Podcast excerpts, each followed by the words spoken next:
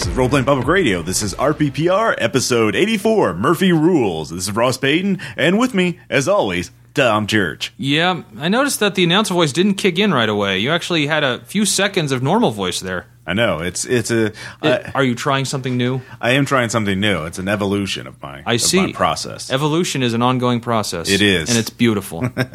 All right. Uh, in this episode, we're going to be talking about the disconnect between game rules and game logic versus reality versus genre conventions. Uh, this comes from the infamous uh, Murphy's Rules, a uh, series of comics uh, for about role the foibles of role playing game uh, rules. And uh, we'll talk a little bit about some examples of what we're what I what I mean by that Yeah. uh, later on in the episode. So, uh, th- but first off, we have some uh, news, of course. yes. Uh, first off is the base raiders update, as uh, will be until I get the book done. Uh, so right now, uh, the book, the writing and the artwork is on schedule. Uh, I've been focused on that. However, the editing and the layout is behind schedule because the people I wanted to get to help me with the editing and layout have been busy with other commitments. Uh, so that doesn't mean the book. The book is still on schedule overall, but it, what it does mean is that I haven't had time to create a separate to version of the of the game text to send out to uh, people for the some of the people who wanted to play test it.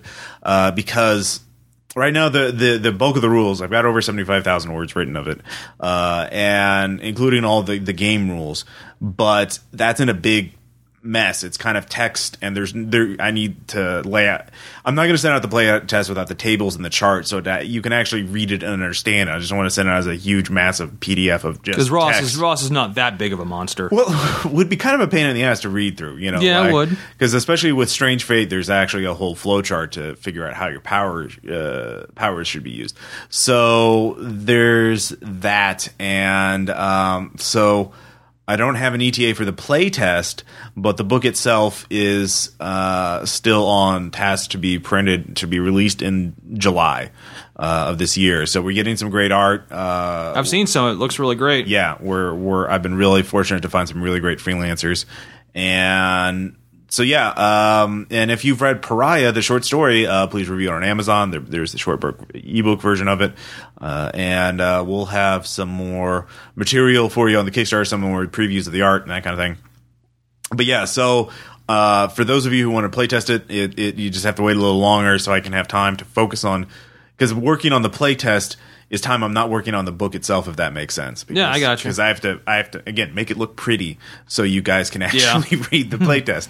And um, so that I'm sorry about that, but again, I my my I'm working. Uh, my part is okay, but I need the help of other people to do it, and there's just a lot of people very busy. The There's no people- I in team. I know. uh, so don't worry, we're we're we're still getting it done.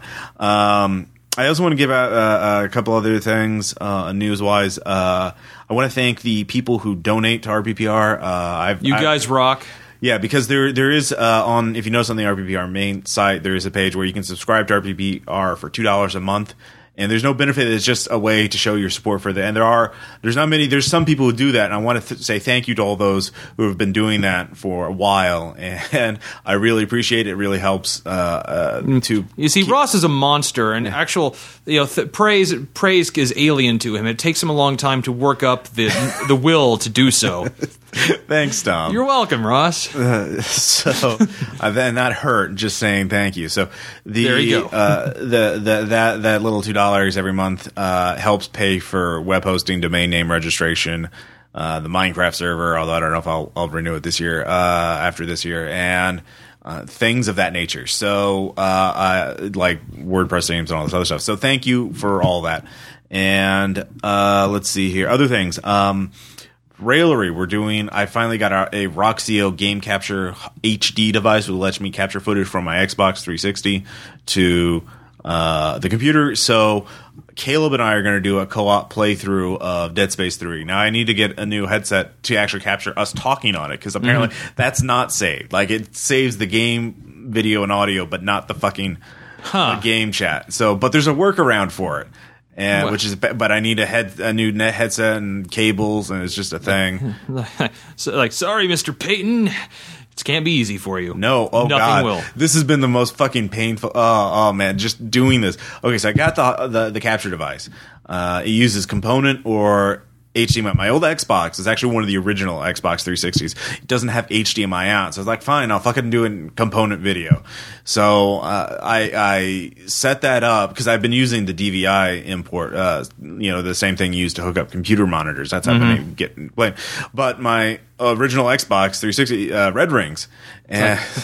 One ring to fuck them all. Like yeah, I, I, I, nursed that thing along as long as I could, but it, it finally gave in.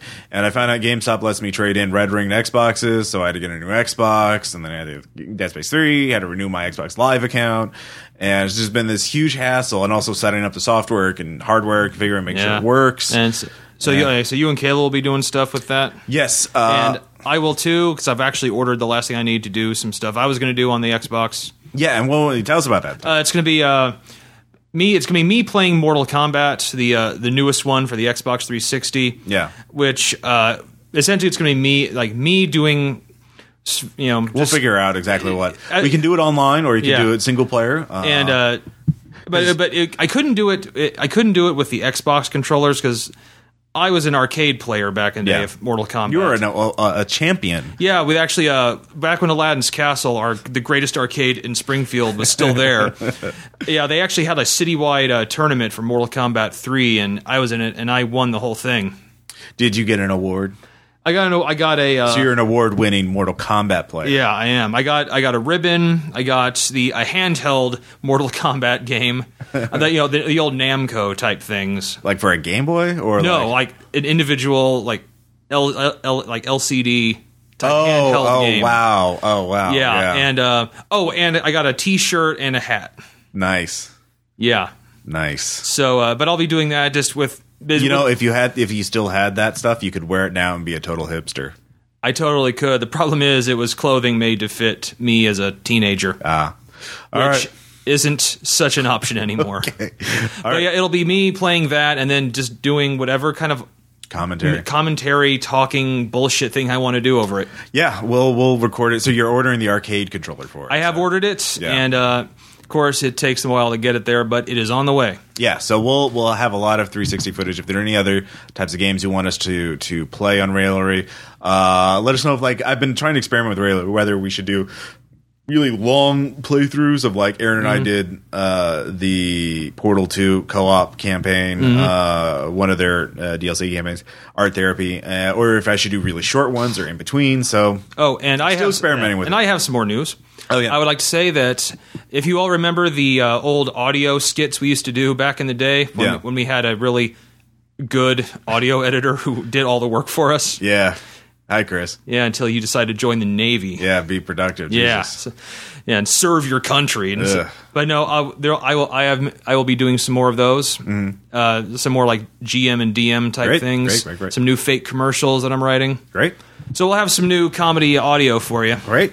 Uh, so that's in the pipeline. Uh, other things in the pipeline. Uh, I have not forgotten the video camera we have. I'm actually planning to do a improv comedy web series uh, about. Uh, I'm doing it with Nathan Shelton, some other actors. Uh, it's going to be a little like The Office. I know that uh, very original, right? But it, it's going to be the meetings of a Cthulhu cult. Uh, only they're going to be like Robert Rules of Order uh, type meetings, and they're not very good at being a Cthulhu cult. Well, So- it, it takes work. it takes work exactly. And they're new to it. They're not they don't they don't know all the rituals yet. They're kind of so uh, we'll i'm i'm i'm in pre-production for that. I've got the the outline i got an outline I got nathan on board and got some other actors on board. So uh we're we'll we'll i'm gonna throw that out uh tom might show up for an episode or two Yeah, I might, yeah. we I, I we haven't I haven't got everything figured out yet. We're working on building props. Anyway, so that's that's in the pipeline as well. Um, and then the final thing is uh, Unspeakable Oath. Uh, 22 is out, which is a great Call Cthulhu slash horror magazine, and this issue is fucking great because I my writing is in it. Oh yeah. Uh, every episode, every issue of the Unspeakable Oath ends with the a section called "A Message in a Bottle," which is like a one page short story that's supposed to be like a found document. You know, Mm-hmm. that's supposed to imply something. So I wrote something called "The Thing in the Box," and what is the thing in the box? What is, Is it, is it anything like a dick in the box? no, it's no, different, far, very far- different. Okay, good, worse. good. So you need to. I know you're going there. I, I knew it was like you're going to be like Jason. Yeah, as soon as I said thing about you're going to like, uh, Tom's going to do that. Oh, you know me too well. I know. Uh, so that's that's there. Uh, so pick up that issue. There's a lot of other good stuff in there. Uh, there is. I sent Shane Ivey a playtest uh, recording we did of Die High, which is a scenario in the Unspeakable Oath. Uh, the, it's the this uh, issue. It's the high high line, the power Yeah. line workers, right? Yeah, uh, high rise in Chicago. I don't want to spoil anything else about it. Uh, I don't know when he's going to post it exactly, uh, but I sent it to him, so hopefully by the time this episode goes up, you'll see that. And it's pretty. I, I haven't read the revised thing since the playtest. I don't know how that, how much they've changed it since then. So anyway, that is a lot of news. Yeah, uh, but well, we, we do a lot of things. We like to keep you informed. oh no, wait, we, I- we totally forgot one thing. Uh, the No Evil fan creation contest. Oh yeah, Oh my god, we've been getting some great entries have started trickling in, uh, and some of them are just amazing. they they're they're Actually, all- they're all amazing, but, uh, but some are more amazing. some just have some have literally blown me away. yeah. That wow, we have we have talented people that listen to us. Very do. talented. You guys, You guys rock. rock. Uh, so yeah, there's been the the the video of the the Eau de uh, Preston. oh, depressed on. yeah, Uh, uh, which is just. I, For the record, I just the idea was pretty brilliant. Like Uh, that was for the record. Uh, original. Preston never had a mustache, well, but that's like I said. That's like a hypercorp to misrepresent you. yeah, fucking. God, you can't. if you when you can't trust hypercorporations, who can you trust? Who can you trust?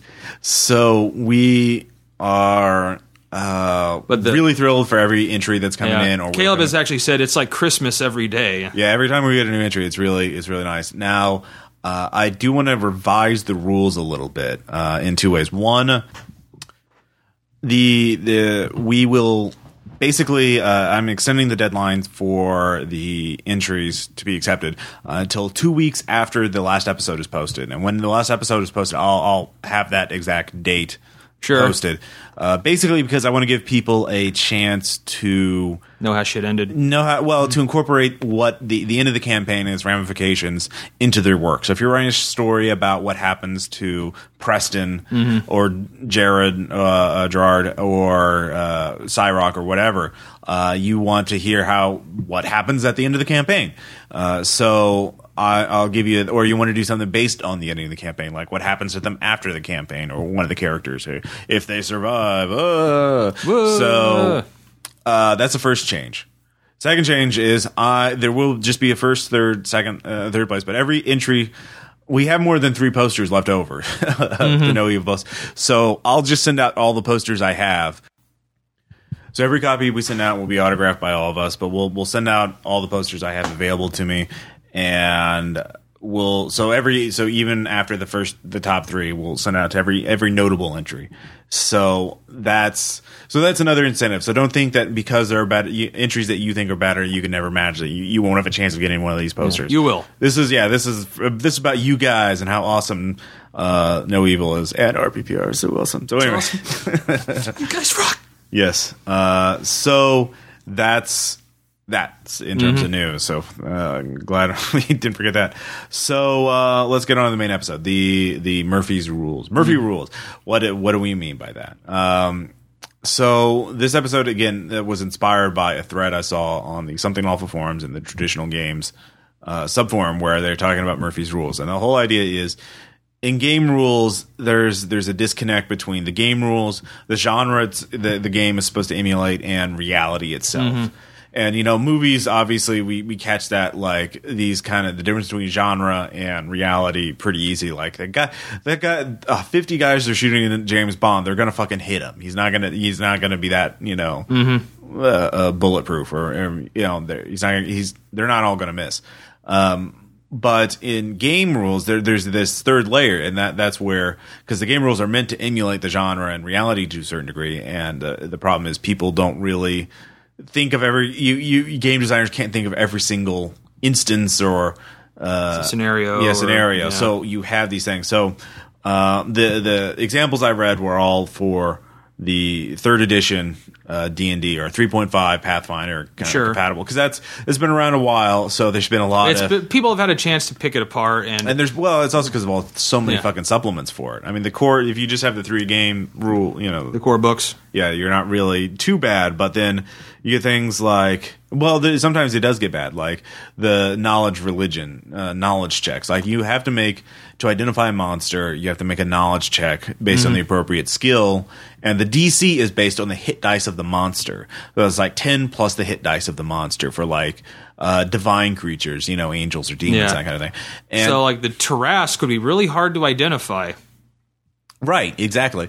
Uh, but what it really comes, the really the what the fuck part, the Murphy's Rule come part and when you take a priest, max knowledge in religion, uh, blah blah blah. But then his fuck, so a priest of Pelor, and then Pelor appears in the flesh. Pelor's got like fifty hit dice, so the DC is going to be like forty or fifty. So you can Pelor's like, behold my child, and Like, it's like, who are you? Who the fuck are you? I, I don't know.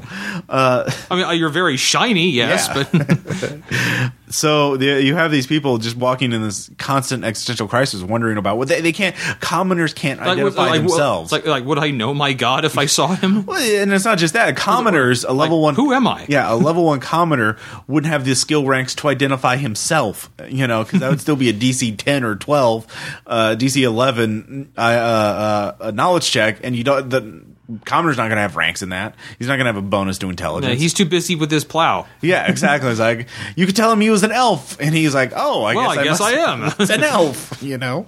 Uh, so that's the first kind of disconnect. Um, then there's another one, uh, the jumplomancer, and this can really be done with any skills, but I think it's best with jump. And basically, the idea is you work up your jump skill to an absurd level, and it's very possible to do that. You know, the the, the build that's in the, mentioned in the thread has like a bonus of plus 370 and a plus 370 jump you could jump just take a running start and jump 900 feet straight up in the air. And it takes you a minute to land because of how the falling r- uh, rules work. And then the thing is there's a way uh, there's a skill trick or some way to use another skill as a substitute for diplomacy. And the thing is to get an in, a neutral or even a fanatic uh, someone who fucking hates you to be a fanatically loyal follower is still like DC 60 so with a plus 370 you basically run up to a crowd of orcs jump And come back down a minute later and they all fucking love you Would die for you. yeah, they would die for you. And I just imagine that that explains Michael Jordan in Space Jam, but you know, still that, that that's like holy shit. And then the best one though is the locate city nuke. Uh, there is basically a way for a level seven level seven wizard to take a level one divination spell, locate city, with an area of effect of like ten miles per Right. level. Uh, so 70 miles. And basically take a certain chain of feats to turn that into a, a cold spell, then a damaging spell. The effect does two points of damage to everything in the area. Uh, so you, and then make that electric, and then make that energy, and, And then then make that exploding. and make that exploding. So and one d6 damage per 10 feet. Of a, you know area of effect, so you're doing like thirty nine thousand This is a, this is a Dragon Ball Z giant, you know, planet destroying.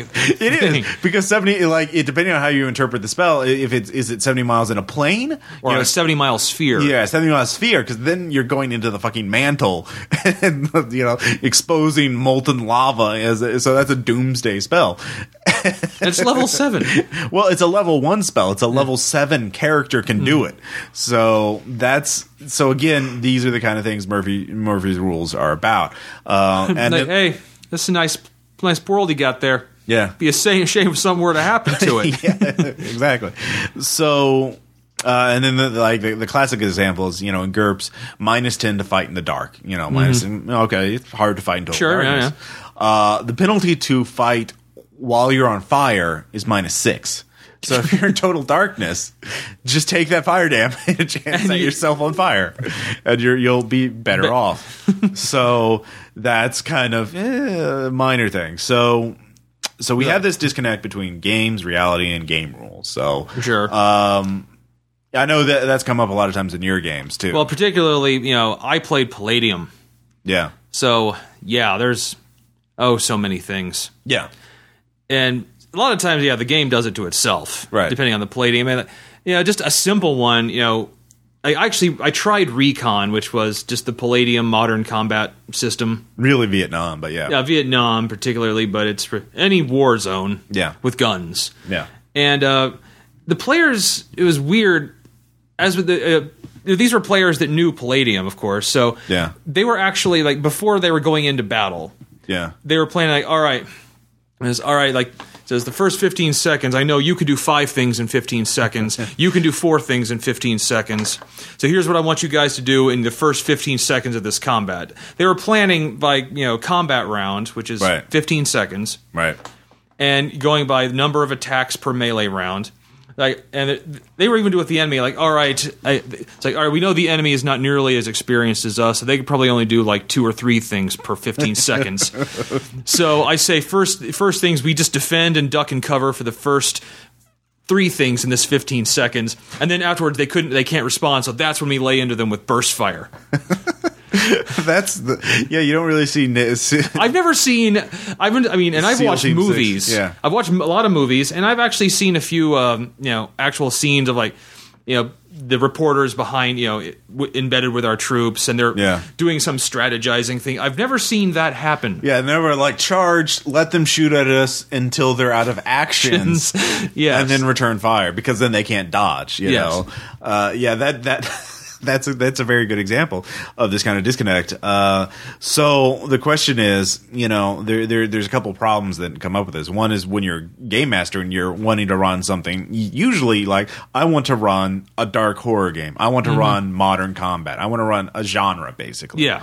And when players do that, it kind of breaks your immersion as the GM, not to mention the players, to like not they're not playing that genre. They're playing the game, the genre of the game. and actually, and Yeah. uh, I see people that play a lot of D and D seem to have that seems to be what I've noticed. pe- They have the worst when you try to when like when a lot of like D and D players and you try to send them somewhere else. They're Yeah. they're still operating on that you know Tolkien fantasy type thing. yeah, I mean, in uh, yeah, I mean the typical thing like. In Lord of the Rings, you have characters that you know they, they fight and the, the battle lasts hours, and they you know it's a very epic thing. They have long journeys, blah blah. They only rest at the end of a day mm-hmm. of marching. But in D and D, like you wake up, let's go marching. You know, all right, so we're in the forest. Oh, we fight giant spiders. All right, the wizard cast all his fireball spells. Let's sleep for eight hours. So the mm-hmm. you know the wizard. There's no monsters around, so let's uh, wait for the wizard to get his spells back.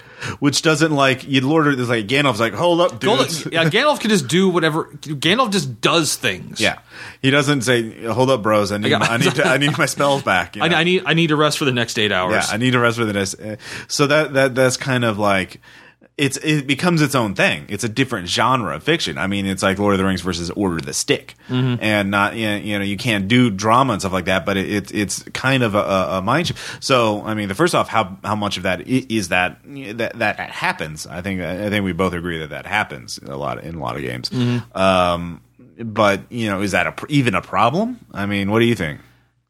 It depends. I once I once again think this kind of comes down to who you're playing with, how long you've been playing together. Yeah, If it's this, I mean, a lot of times, even if you're moving to a wildly different system, if it's still the same people you've gamed with for a long time, yeah, I really think even. I think even as especially as a GM, you're you're going to be able to deal with it and mm-hmm. and them because you just know them. yeah, I think it's more of a problem when you're like, you know, you're like, I don't know about a guest gym or you're you're going to a new group because Yeah. like one of them's like, hey, it's like, hey, could you run this game for my group? I don't think they've ever done that, which I've done a few times. yeah.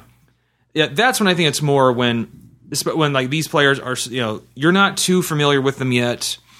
And or you're doing a system or a genre that's wildly different than what they've been doing for a long time Yeah. you know, like RP arts, like I think our crew, it's not much of a problem. We play all kinds of different things. Yeah. But there, yeah, there's some groups that have never played anything but D and D, Right. This is true. And when the, you do that in Call of Cthulhu, you know, you can't like Because you know, like, like come on, in D and D, like you encounter a monster, your first is, all right, let's strategize. How, all right, all right, it's like, what's this thing? What's its weaknesses? What do we know about Yeah. this? In Call of Cthulhu, the monster, a lot of times, monsters are like, it's going to kill you if you stand your ground. Yeah. It's like, so, so uh, we have to, no, no, it's just going to kill you. Yeah. I mean, especially like, like Cthulhu shows up.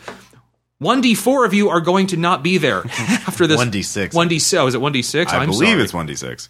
Uh, I mean, we could refer to the rules, but But eh, that that would require us to go pick up a book. Yeah, that's right behind you. But yeah, yeah, yeah. bah. But anyway, the, the, it's the same point, you know. Mm.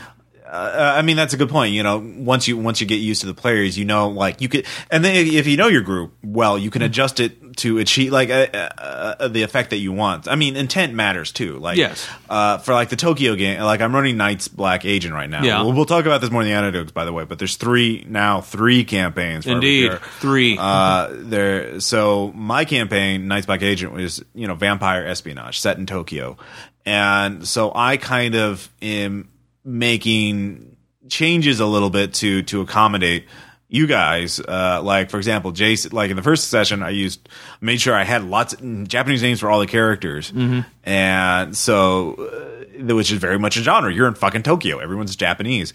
And, but Jason was like, I can't keep track of all these Japanese names. And so I'm like, all right, I'll start coming up with nicknames, some of these characters that are easier for you to remember.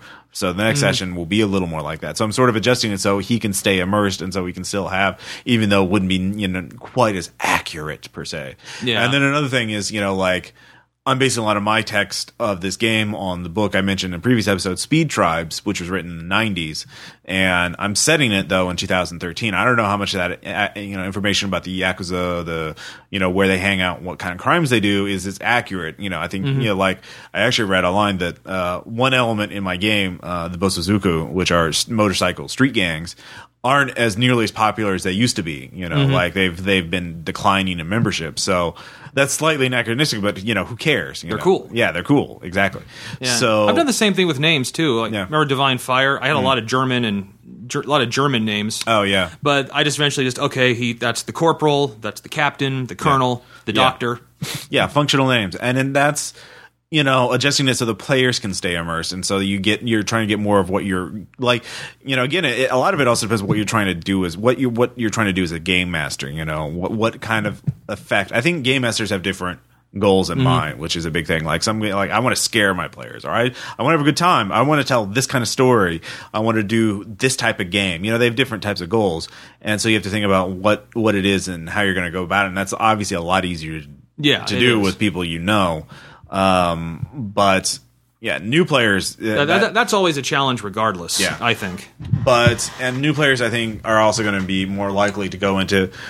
All players, though, I think they they're ultimately their ultimate authority is always going to be the game rules. Mm-hmm. You know, you can say, well.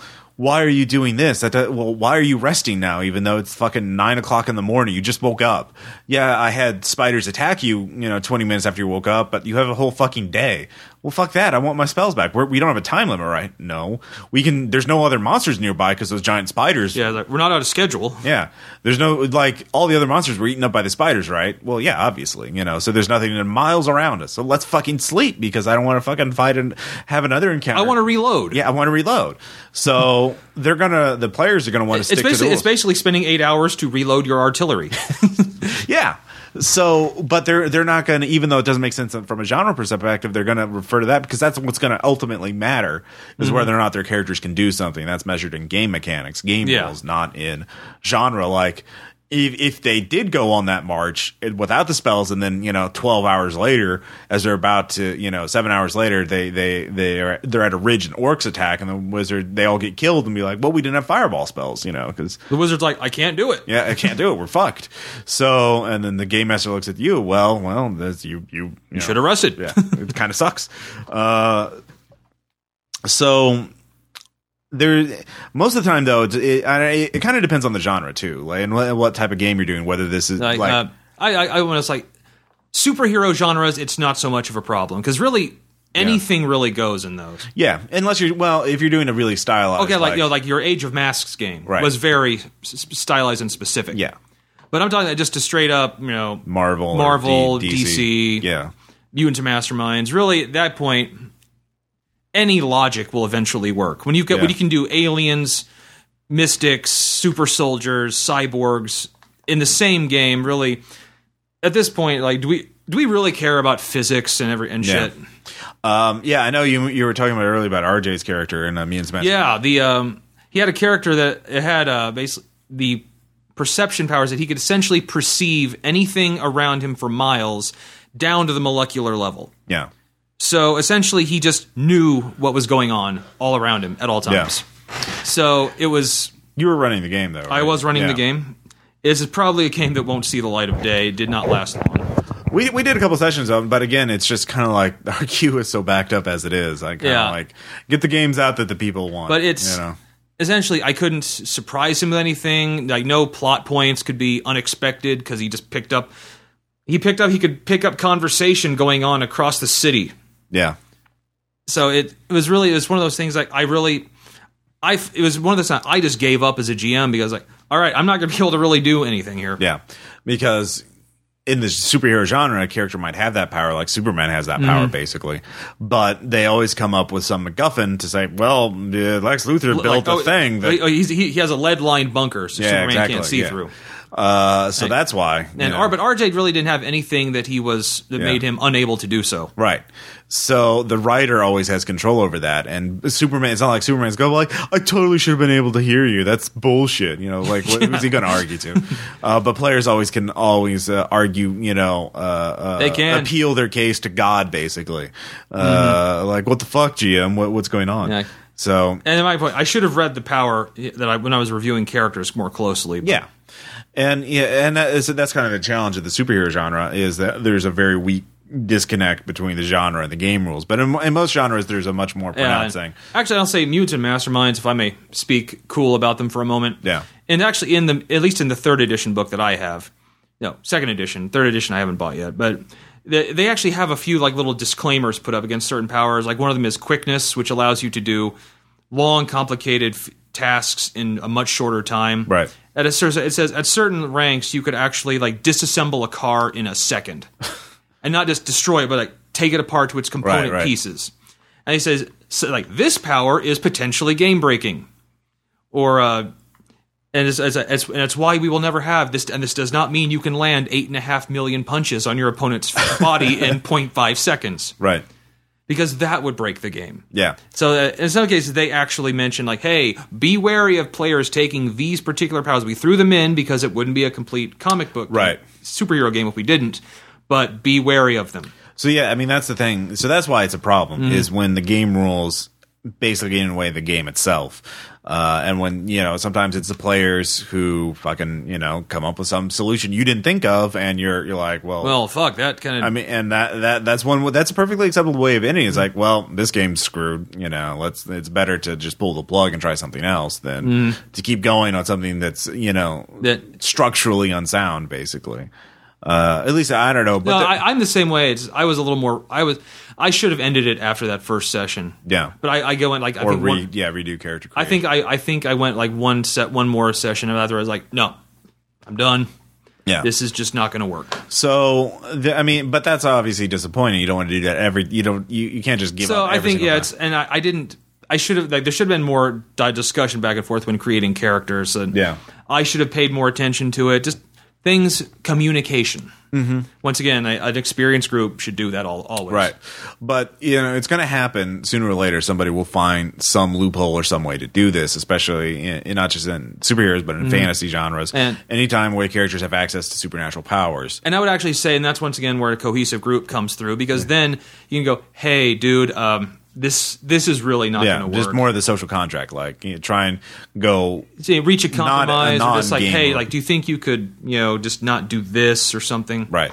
Nine times out of ten, if they're a close group, it's not going to be a problem. Well, yeah. I mean, the thing is, um, there's always going to be the case like the invisible wizard 400 feet overhead raining down fireballs. And so all your fights either have to be geared towards the wizard or you kind of have to ignore the wizard. And that, that, that kind of situation, I don't know, comes up a lot. Well, I mean, sometimes, you know, what do you do when one character is far more effective than the others? Um, one who's mastered the rules or something like that. So there, and and and that and that and that's a problem. I think sometimes. well, again, it depends on the group. You know, sometimes the players won't mind if the wizard wizard does all the heavy lifting or whatever. Uh, but you know, for me, one of the things I do aside from just talking to them is try to revise the rules, make new rulings. Basically, say, all right, and and players don't like that because it's kind of not fair. But you kind of have to do it every once in a while. Of the all right, so you've been able to do this mm-hmm. combo of skills or powers or whatever. And- yeah, and it's been really good for you so far. But from now on, it no longer works. It works like this. You know, you just have to make a new ruling, just house ruler or whatever, saying it doesn't work. You know, and Yeah. so, and then the, the the way you placate players is like, all right, if that's unfair to your character, you can sort of redesign your character to a certain degree. You can pick new spells if you're a wizard. Mm-hmm. Uh, you can redistribute your points a little bit if you're a superhero. And uh, and if I, but if that and if they kind of refuse to do that, you can also create new enemies that can negate the, what what they're doing. Yeah, kind of like a grudge monster kind of thing. Like I'm, oh, you're you're Dragon Man. Well, I'm Dragon Slayer. Fuck you, Dragon Man. You know, and you Mm-hmm. go after him. I mean, and that and that's and that's fine. That you know, again, you don't want to be too vindictive about that. But you, you don't you don't want to make it a pissing contest Right. between you, the player, and the GM. right. That's Because first just- of all, the GM's going to win because well, he's yeah. the GM. Yeah.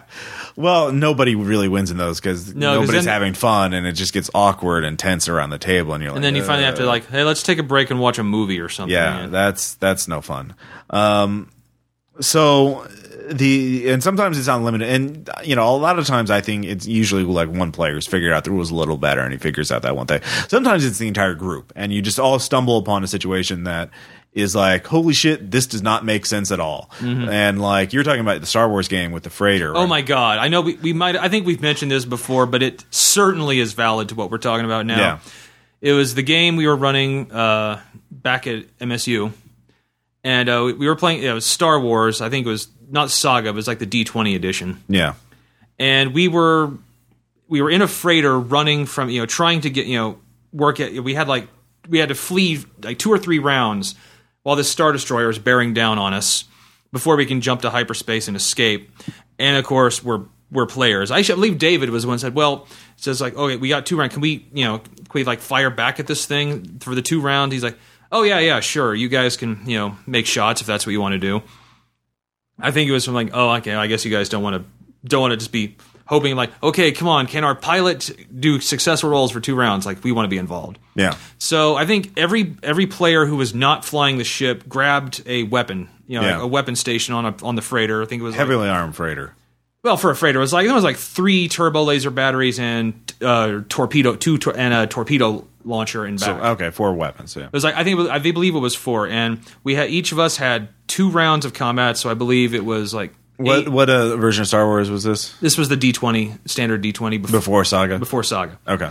So all of us, like you know, all the players who weren't flying, who were and were really like were combat characters, Yeah. took weapons, and we had two rounds of combat while this thing was bearing down on us, and all across the table became crit, you know, crit, crit.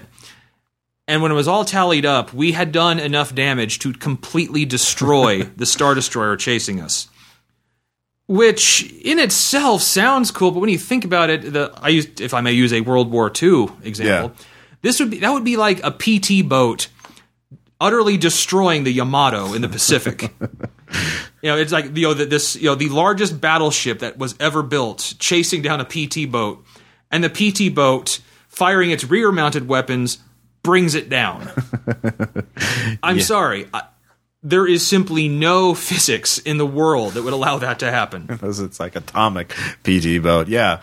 Uh, so you have these kind of massive disconnects, and the what do you do in a situation like that? You know, as a player or as a GM. Mm-hmm. Well, Uh, I remember what Matt did. He said, "Okay, no, there is no way that you're going to destroy this. I will say you have disabled it." yeah, And the other group was cool with that. yeah, You know, he says, he says, you know, you can disable it. You, however, like you cannot turn around to try to finish it off yeah, because its weapons still work. yeah. All right, and we and the group we realized that okay, we the, the the group rallied around like okay, we're with you, we understand, we will like we will always talk about this forever and eternity, but we will like for the sake of the story, we will we will escape like we planned. Right, and that was a good group. Yeah, Good and we, and we of course we joked like you know when Vader came on board to determine We got some more Star who Destroyers failed, for like, like who failed is like who failed, and he would act, it would be the one time he would step on board the ship and say, like, and look at the captain who failed, like, no, no, this was fucked up. You get a pass. You get a pass this time. today. Like, like all of you get a pass and a day off. yeah, yeah. That that that was that's fucked. Come back Monday. We'll uh, regroup. Uh, Have some mo- motivational speakers. Yeah, good. Yeah, Developers are.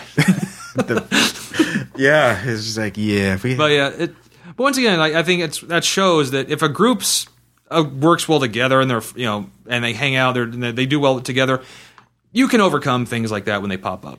Right.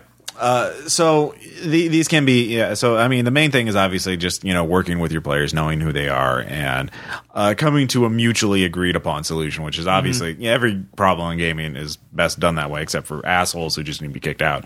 You know, And which, that it's, which is totally different. it, topic. it hasn't happened to me very often, like once or twice, but Yeah, but the it kind of raises a larger question too. So you know these these kind of situations come up, you kind of band aid, you know, patch around them, uh, deal with them. But the question is more of like what should be done in general. What's what, what's a better policy? Is it better to I mean, in, in a case where you have this incongruous situation, what's what what do you look for to guidance? Do you look to reality? Do you look to the genre, or do you look to the game rules? I mean, what is your ultimate authority? Uh, you know, obviously, in a Star Wars game, that answer should probably be fucking the Star Wars movies. You know, Yes. you're trying to emulate fucking Star Wars. You're playing a game called Star Wars. Play Star Wars. You know, so uh, and we're even like we're like even the best pilot in the galaxy, you know, Han Solo, right, wasn't about to go turn and take on a star destroyer. right, and I mean, granted, he do it. He do it as a trick to maneuver, and then you know latch onto the back of the bridge tower, which is cool. Right. But he had no thought in his mind. You know, if I score just eight perfectly timed hits, I could destroy that thing. yeah, exactly. So, the, but then you know, in in games that aren't absolutely modeled on one particular work of fiction uh, or reality, like you know, your recon game, uh, you know, you what do you what do you look for, or in a, in a generic D and D or Pathfinder fantasy type game, like what what what do you refer to, Tom? What what is your preference? Are you trying to emulate genre? Are you trying to get reality, whatever that is? Or are you trying to Well, in a ca- if, yeah. if the game rules produce the situation, do you ultimately accept like you know order the stick? You re, you reorder Yeah, the yeah. stick, so you know what I'm getting at. you know, I more go genre, Yeah, and uh, you know, and like, like in the case, if, like, if I uh, if I was running a game where some player came up with the detect city nuke, yeah, I just go, no, no, no, no level seven wizard's going to do is ever going to do that. I'm sorry. If you were a level twenty wizard, I still would be reluctant, but I would actually entertain the idea. But no, not. You are a fairly experienced wizard. You are not Goku. Sorry.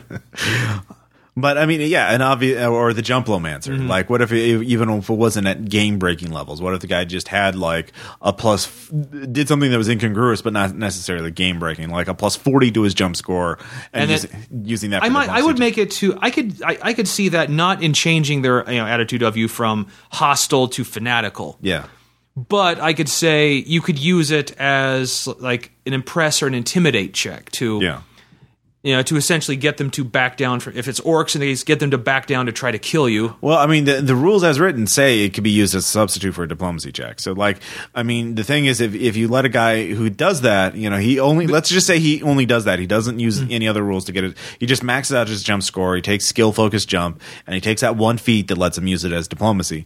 Uh, it doesn't make a whole lot of sense, you know, from a genre point of view that a guy who's really good at jumping can impress people like that. No, well, the thing is, I would ask him like, explain to me how this would work. They would go from wanting to kill you, and then So you want jump. a genre. Con- Yeah, I would want a genre thing. Like, if you could explain that to me, and it's going to have to be a really good explanation. Hmm. Now, I would say that if you were wanting to use it as a diplomacy, not to make them fanatical, but just to maybe get them to not want to attack you, like get them to like, I could just, I would let them go from like hostile to neutral. You know, we're like, all right, hey, let's back off here. I don't know what the hell that was, but we don't know what else this guy might be able to do. There you go. but never i would never have it and suddenly they love you. Unless they have like some kind of legend like there will come a day when the when the man who leaps into the sky like will like it's like will become leader to us all Well, that raises an in, is, uh, interesting question, and that's you know at what point, how much do you collaborate with the player? Like, if the player does this and he does some backstory about he's basically Michael Jordan, but an you know an elf, Mm-hmm. uh, and he he he does all this work. How do you meet him halfway? Do you start like adjusting your game to like? i will i mean if he really has it in his background i mean he, if he if this if it's obvious it didn't just come I just thought of this right this moment. Right. But if he actually told me, like when we started the game, you know, because I always encourage players to come up with some backstories because that's Yeah. yeah, like it's, I like actually I kind of like to have stuff to work with in the game that's personal to them. I always I always find players if it's something personal personal to their characters, Yeah. they really get into it. Yeah. So I encourage them to do that. And if he had done that, I would have. All right, all right. I might. It says I might work. I'll work with you on this. You know, maybe if we could just hold off from doing it right this second. So Yeah. maybe where I could pause the game, like, all right, come talk to me for a second, for a moment here. Yeah. I'd work with them. Yeah. But if it just popped out of nowhere, no, I. I would allow it to happen as far as I think the game the game itself would allow. Yeah. But then I would not. But if it if I could tell what was like, oh, if I let this go all the way, it's gonna we're gonna have we're gonna have a, a broken sunken game here. Yeah. I would not. Okay. So you're you're more concerned with the overall health of the game. Yes, and I guess I usually go by genre more than I do Yeah. rules. Okay. And All once right. again, it's you know, while fantasy is usually not my thing, Yeah. it is one where I find I have the most leeway Yeah. because with it, with, you know, I think only superhero games have more. Yeah. Because with you know magic and you know fantastic fantastical things, I you can allow a lot more to go. Yeah, um, that's a good point. We'll, talk about other genres, like horror, for example. Uh, the Murphy's Rules thread I actually mentioned some of the incongruous things about like Call of Cthulhu. Oh, surely there's nothing on that. Uh, Call of Cthulhu isn't too bad, but unless you look into a couple things about the damage uh, Mm-hmm. of various attacks, and the the thing is that the what what they pointed out was uh, the martial arts rule, uh, Mm-hmm. which allows you to do double damage with you know martial art attacks uh, if you roll under your martial arts percentage as well as your the percentage of your attack. So a kick does one d six damage, which becomes two d six damage uh, with martial arts, which is about as much as a nine millimeter slug. I exactly. Well, more than that actually. Um, because like a 45 or uh, a 9 millimeter does 1d10 so you're actually doing potentially sli- more damage than a bullet. yeah well on average more damage than the bullet.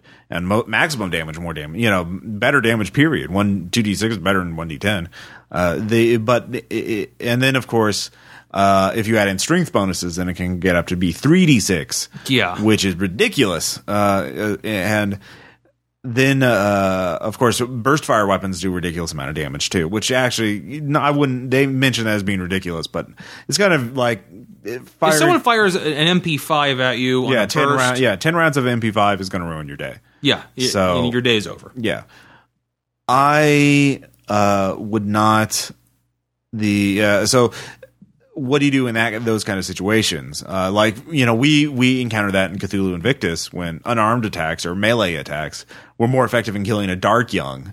You know, than they were uh, than firearms would have been, because many character creatures in Call of Cthulhu are immune or highly resistant uh, to impaling attacks. Which are what bullets are. Yeah, uh, but they are not so resistant. slashing yeah, slashing to normal melee attacks. So you're like your character who The has Centurion. yeah, the Centurion was really tough and really strong and had a good sword and blah blah blah. He was doing a lot of damage with his attacks. Uh, so what what do you do with that? You know, like how do you deal with incongruous stuff in non like cosmic genres? Not like fan- high fantasy and superheroes are kind of like their own thing because you're breaking Mm-hmm. the laws of physics on a regular basis. But in you know more toned down Like horror gen- yeah, scenarios? horror or Well- recon or you know Well, in the case, okay, in the I would say like in the case of you know bullets not being as effective, yeah I can actually kind of see that because I love me some horror movies, yeah and very rarely is a gun effective. yeah I mean, it's usually, you know, usually when you like when someone's shooting a gun at the monster or whatever, it's just to show really how badass this thing is and kill him. They don't actually usually end up killing the monster until they start, you know, creating some kind of trap, which almost inevitably involves stabbing it, impaling it. So, in some respects, you know, and like in Call of Cthulhu, that would actually make sense okay guns because I think guns are more for killing other people. It seems to be more kind of you know kind of or what, hordes of things or hordes of things. you know Yeah, but yeah, or hordes of things. But in the case if it's like a singular creature yeah in a, in a horror movie, guns usually are not effective at all. right It's you know they, they you know the well right okay right. okay actually so my- you're, you're firmly on okay the, actually even in some action like to, if I use, might use one of my favorite movies Yeah. Predator Yeah. Do you remember? You know, when everyone like when um, what's oh, when Jesse Ventura gets killed, suddenly they all all the rest just line up and just you know. Uh, Bill Duke's opening up with that minigun. Arnold Yeah, has the M16. Everyone's just firing hundreds and hundreds of rounds. And what it does proves is we can wound it. Yeah. It doesn't die until he drops a tree log on him. so the you know what I mean, and Arnold didn't start actually really fighting this thing until he lost his gun. Then suddenly he's actually Yeah, yeah. effectively fighting it. Right. So I think it's it's the case with you know like with horror movies and games. Mon, you know, guns are more to give you a, sol- a f- false sense of security. Okay. You know, I think genre wise, if I'm using the genre right. here, you know, yeah, you you, know, you don't actually start fighting the monster until the gun's away, and you realize you have to you know, you're you're going to have to go up close if you really want to fight this Right. thing. So that's when you you know that's when you get like the sharpened lead pipe out or something. Right. Right. Right. Uh, or use one of the monster's traps against it. Exactly. you know. So Or you know, or you create a trap to Right. you know, catch it or Right. kill it. so yeah, there. So you're you're firmly on the side of the genre, like taking Most of the time, I take the genre side. yeah. So uh, you you do whatever you can to get it to, to your vision of the genre. So uh, you know, for me, I like getting. Uh, uh, so I, I mean, I am that way. It, it- well, it depends on what I'm trying to do. Every every game, I'm trying to do something different. Uh, you know, in here's a new arcade. I wanted a sandbox superhero game. Sure. So I kind of wanted to see what you guys would do and what you would want to do. I also want to do more of like uh, uh, a challenge of the genre like the the whole the idea of the superhero setting being a static setting where nothing changes you know despite the existence of super science and shit like that. You guys were like no fuck it we're gonna fabricate shit and make this into a transhuman utopia. Woo! You know? Which I think I think we well the group as a whole loves doing stuff like yeah, yeah, and I, I and so I, I we, we encourage that, and I, I think that's kind of a good idea. I think well, it's a good idea if you want to do that, but for like my Night's Black Agent game, I definitely want to get more towards real world stuff in a sense. Like I really want to emphasize real world espionage tactics and techniques, uh, and Mm-hmm. So you don't want, you're not you're not looking for yeah you're not looking for uh you know like Mission Impossible 2 you're more like Tinker Tailor Soldier Spy. I'd like to do that. Yeah, I, that's that's one of my goals for it. And Caleb's really good about that. I know people Mm-hmm. have commented on this, but he he can be very crafty when he wants to. be. Yes, he can. And we, I want to get. And so for me, the challenge is. The game rules for Night's Black Agent so far have sort of encouraged genre conventions like uh, uh, techno speak and you know uh, stuff like that. Uh, so your characters are very competent in what they do, but they're not superhuman. Uh, but you know, for me, my challenge is how do I get that real world side of it that which is kind of a genre as you mentioned a genre thing that george smiley kind of like more i don't want to do the james bond mission impossible thing uh, you want to do it like t- by the way if you have Tinker Tailor Soldier Spy either the old one or the remake awesome movies. yeah uh yeah yeah no no also because what i really find interesting is the idea of using like getting sp- you know informants you know uh, uh infiltrating stuff going undercover these are things we don't really do in role-playing games very much at least our group Yeah. hasn't I, and i don't think We, we, large, we largely raid the armory and Right. It's more of the techno thriller Tom Clancy kind of thing where you're badass guys and you use spy gadgets to get the intel and then we're often like taking out the bad guys not our job but finding out all we can about him is yeah, well, I mean that's the thing. It's like in a Tom Clancy thing, the way to get information is using high tech gadgets and then raiding a place and capturing a guy uh, and interrogating him with enhanced te- interrogation techniques, obviously. Yeah. Uh, versus uh, or killing everybody there, then grabbing documents and deciphering them, you know, decrypting them, and that and that's fine. You like document figuring you figuring out. Pi- Piecing the puzzles together. You know, actually- yeah, it's I'll say it's the difference between actually I'm using Mission Mission Impossible One Yeah. and Mission Impossible Two. Mission Impossible One was all about breaking into places, being Yeah. unseen, you know, using you know, using encrypted communications. There were some action scenes, but it was mainly espionage. right. Then John Woo directed the second one, and Which well, action, yeah. then like then we had some espionage in there, but Well, the, but then we made Ethan Hunt a ninja. Right. Well, well, the thing is, what I want to do though is more of the like you build up a cover identity, you go undercover and get them to trust you, you know, uh, or you find somebody who's there and you get turn them into an asset. You you either blackmail them or you get them to trust you, so they betray their friends. That's the that's what real world spies do, and I think that's the and then of course then they're like, oh shit, is somebody trying to kill me? You know, is is is some one of my assets lying to me? And uh, like I know that, we're not doing it. There are rules for that to emphasize that kind of thing in Night's Black Agent. We're doing a standard game right now because I just kind of like I don't want to get like it's also this is the first it's, paranoid is the first time it. we've ever played. This. Yeah, this. exactly. So I kind of just want to introduce some of the common elements of like going undercover and then getting assets. You know, getting people to you know portray their friends for your benefit, uh, and that kind of thing. And so I want to introduce that in the game. And so for me, it's like, how do I get that in there? Because right now I'm fighting the game. The, the game rules are kind of neutral, but the, I'm fighting the genre because everybody's thinking Mission Impossible 2 and James Bond, the Daniel Craig stuff. You know, not uh, Tinker Tailor Soldier Spy. And so I that's think- the well, thing. So I will actually say I think we we, we got a little little more into it in our heads when we realized, uh, you know, well, you, everyone who knows about the game, I know I'm not going to be spoiling anything, but yeah, our first vampire yeah. encounter, I think we were like by the end we are like, holy fuck. How can he not be dead? we were, and the whole group was like this, like, no, he has to be dead now. so I, th- I think that helped, kind of like, all right, we're not going to be able to do this through uh, Yeah, force of arms. yeah. Uh, it's yeah, it's definitely going to be. Uh, So I mean, we've only done like one session of it. we've only done one session of it, so I, I think I think we will get into that when we once because you I think you have emphasized, you know, you're not going to be able to shoot your way out of this. yeah. Uh, that I mean, so that's the first step, and uh, by making the van- like using a, a genre element, horror element, vampires, like because in game rules, that, that's the thing. Is another thing is if you make the uh, one one thing role playing games always have to do is limit their exposure to important antagonists to the players because anytime players make even the briefest contact with an antagonist that they really want to die. That that, that I've I've ex- games I have run, Yeah. especially with this It's group, just I've like, seen that happen so There's the evil emperor overhead. He's walking around on a parade. You're you're in the crowd below. I take out my sniper rifle, shoot him in the head. You know, I take out my son of a bitch. yeah, natural twenty.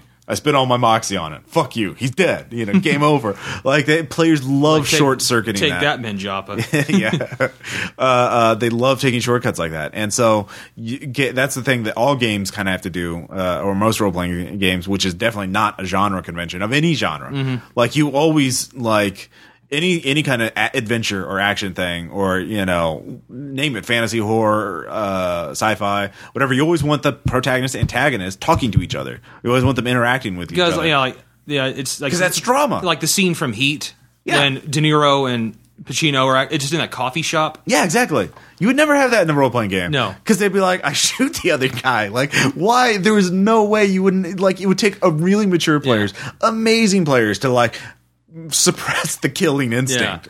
or like you know Hans Gruber and John McClane. Yeah, exactly. Good goddamn. Well, I well, mean- that did go into a firefight, but That did go, and that was the whole point. The player didn't know if he was the like he was a bad, a bad guy or hmm. not. So, but once the players know like they're a bad guy, that, those bad guys just fucking melt away. Mm-hmm. Y- You know, it, they, they they they just die. It's like uh, you know. Uh, grandparents when you're freshmen in college for some reason they always seem to pass away when you're a freshman or you know i've because you notice that like oh my homework's not due because i had to go to my grandmother's funeral uh, maybe maybe that was just uh, so, uh, uh, something Uh, I've heard it didn't happen to me, but I know what you're talking about. yeah, yeah. A lot of people, they their grandparents seem to just, oh yeah, they're dead. I can't do my homework. Maybe that, maybe that's just a personal thing uh, that I've known. Maybe I'm just crazy, but clearly. yeah, clearly. So that's in one way the games always have to have to uh, take precedence over the actual genre because you can't because it's very hard to pull that off in uh, in in games otherwise because players are just like they're practical. Like I mean, be- people talk. We talk about player logic a lot, and like, ah, players are so crazy. Why do they do that? Because that thing? will usually the crazy thing's the practical thing to do. But yeah, but they're fucking. They're they will they know what they want and they will do whatever they want to. They will do whatever they have to to get it. Fuck everything else. You know, like we have to kill a bad guy. We'll kill that bad guy. You know, we'll set the city on fire and Like, well, we'll break into Charlie Chaplin's party. And- oh God, yeah, they're fucking. They're they're they're they're absolutely obsessed. and, and if you look and when you actually give them consequences for it in game, you sometimes you can just see them like why is this happening? I, yeah, it's like a dog who's like, you, dog shit all over the carpet, you know, tore up all the couch and everything else. You come home eight hours later and you're like, you're angry at the dog, and the dog's like, what? What? I don't even understand the, the yeah. like they don't even remember. They, it's just there's no there's no connection between the two, uh, uh, as far as they're concerned. So and the game sort of teaches them that way because it's just about the mechanics, getting what you want, you know. And it, it it is a challenge. So you know, I don't know. What have you had uh, kind of challenges, things you want to do? as I, uh, like, well, like I've said, like I can't think of a number of times. Like I always because I think it's cool scenes, like having the PCs meet the villain, yeah, and it almost always just ends up in a fight. end up, ends up in a fight. Yeah, And oftentimes, to avoid derailing the game, if I don't just quit it, I have to have the the villain either do a GM fiat of just escaping, yeah, or I have to really emphasize you can't kill him right now. He's like, or the case of D&D, like he's just going to slaughter you, yeah, or he's got like, well, I I try like some. Okay, he's got two bodyguards. No, that no, they just try to kill them at four. No, like twelve bodyguards with him, all with tack vests, body armor, and M6. Yeah. And even then, finally, I have I have to kind of like find that meeting where the players would actually start to think, no, that might be kind of a challenge. And But then it goes the other way around. Then Mm-hmm. it's like, why wouldn't the villain just kill the players if they're if he realizes they're enemies? If he's that powerful, why isn't he just going to like you know, zap them with well, his like, or then you of can, Doom? always, you can always break out like, well, he's so arrogant in his power. Well, but that's kind but of that, but that, that's you kind of much. But sometimes I've had to do that once or twice just Yeah. because, like, Jesus fucking Christ. Okay, no, d- put your gun, put your guns and swords and missiles away. Yeah. So it, it, it's it's a challenge in one way or the other uh, to try and Actually, get. like one that comes that stands out in my mind, the uh, my uh, my teenage mutant, my TMNT two Judgment Day GURPS game. yeah. I tried to actually have the you know the T eight hundred show up at one point you know, Yeah. earlier in the game, just and everyone like I can't. I, it's been so long. I can't remember if I actually did that and realized no, they're just they they're heavily armed right now. They're going to try to take him out, Yeah. or I, I can't remember if I actually had it happen or just stop. But it was the same reason. Yeah. Is like no, no, no. They're gonna no. They'd open fire the moment they saw him. Yeah. No, and we would. Uh, so, I mean, these are just a couple elements uh, or examples of how uh, games, you know, don't always translate into to genre or reality very well. And so it's kind of you have to kind of adapt your stuff to try and get that same thing. Uh, and that that process of adaptation is very kind of finicky and nuanced and based on individual groups. I mean, with our players, what I really want to do is just basically, um, you know, for Night's Black Agent, just make it very convenient and very attractive to just like try and recruit assets to, to mm-hmm. tell you secrets or go undercover. Because otherwise, I mean, you you I've already established the first point, vampires are really fucking hard to kill. So, and you don't know who who's a vampire and who isn't because Yeah. they can walk around in daylight. You know that. So uh, you don't know what they're weak against. And, yeah, and we fought one. Never mind if like two or three show up. Right, exactly. Uh, so you don't know what they can do, and you don't know what their weaknesses. You don't know anything other than they they drink blood. They they can, and they're really hard to kill. Uh, Yeah. So that's that's a problem, and uh, so your your characters. So you'll you'll hopefully be motivated to do that uh, in one way. Um, but other than that, I can give you handouts and access to documents like, hey, these are useful techniques to in Mm-hmm. real world stuff, um, and try and give you hints in the game because Gumshoe's really good about that. Yeah, I kind of think in that case it might be good for you, just as you know, advice to kind of direct us in that direction for a couple of a couple of uh, you know Yeah. scenes, and then I think when, the more we play the game and we've done that, like, oh, this is kind of what we're supposed to do in this Yeah. game. But if we get a little more used to it, Yeah. I mean, sometimes yeah, sometimes the GM does kind of have to push you along, but depending on the group, you only have to do it once or twice in the beginning, and then players stay on the tr- st- will stay on the path. Yeah. And Other times you have to take them by the by a, get a leash on them and drag them along with you. Yeah. I like no no don't look at the targets over there. No, put your gun down. So that that's my challenge. Yeah. Um, I mean, for you, you're doing your Pathfinder. We'll talk about this more in Mm-hmm. the anecdote section. Uh, and for you in in the uh, uh, Pathfinder campaign, I mean, what are you trying to get across? Is it just a sandbox campaign? Just like, what do you guys want to do? Well, it's I don't know. You Oh, tell well, me. I'm basically breaking it. Like, I'm breaking it up into what kind of what Fourth Ed does. You know, heroic, paragon, and epic, Yeah. And presenting you a series of a, a series of challenges and things to overcome, all based around this city. Yeah. And like you know, I like so heroic stuff. It's going to be dealing with stuff inside the city, like Right. internal threats. Paragon will be, and then now you got some very serious external threats that you're going to have to figure out how to either how to help or hinder. And then Epic, it's going to be outside, but then like way the fuck outside, like other realm type type stuff. Yeah.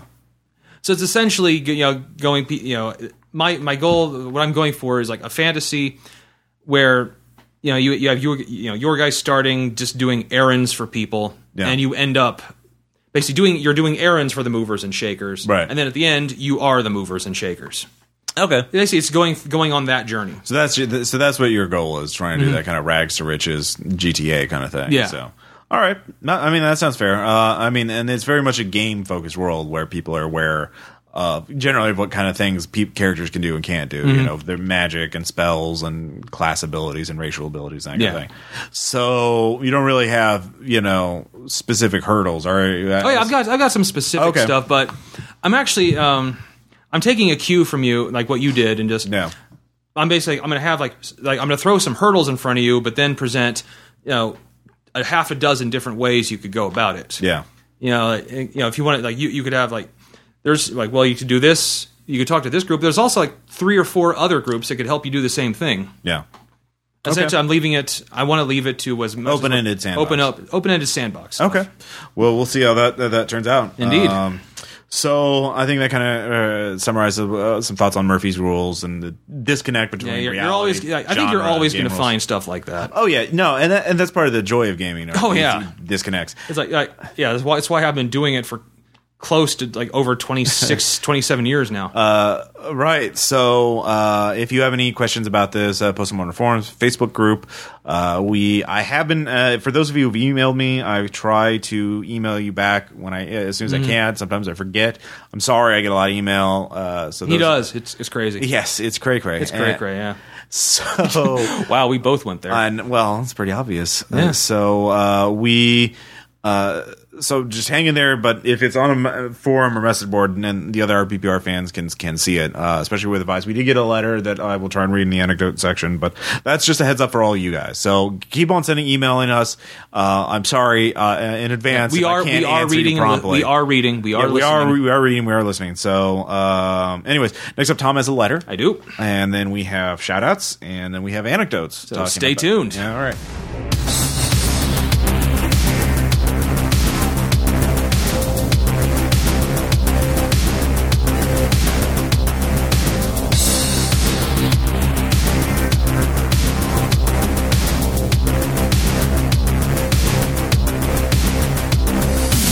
If I may be honest with myself, I positively adore cinematic death and destruction.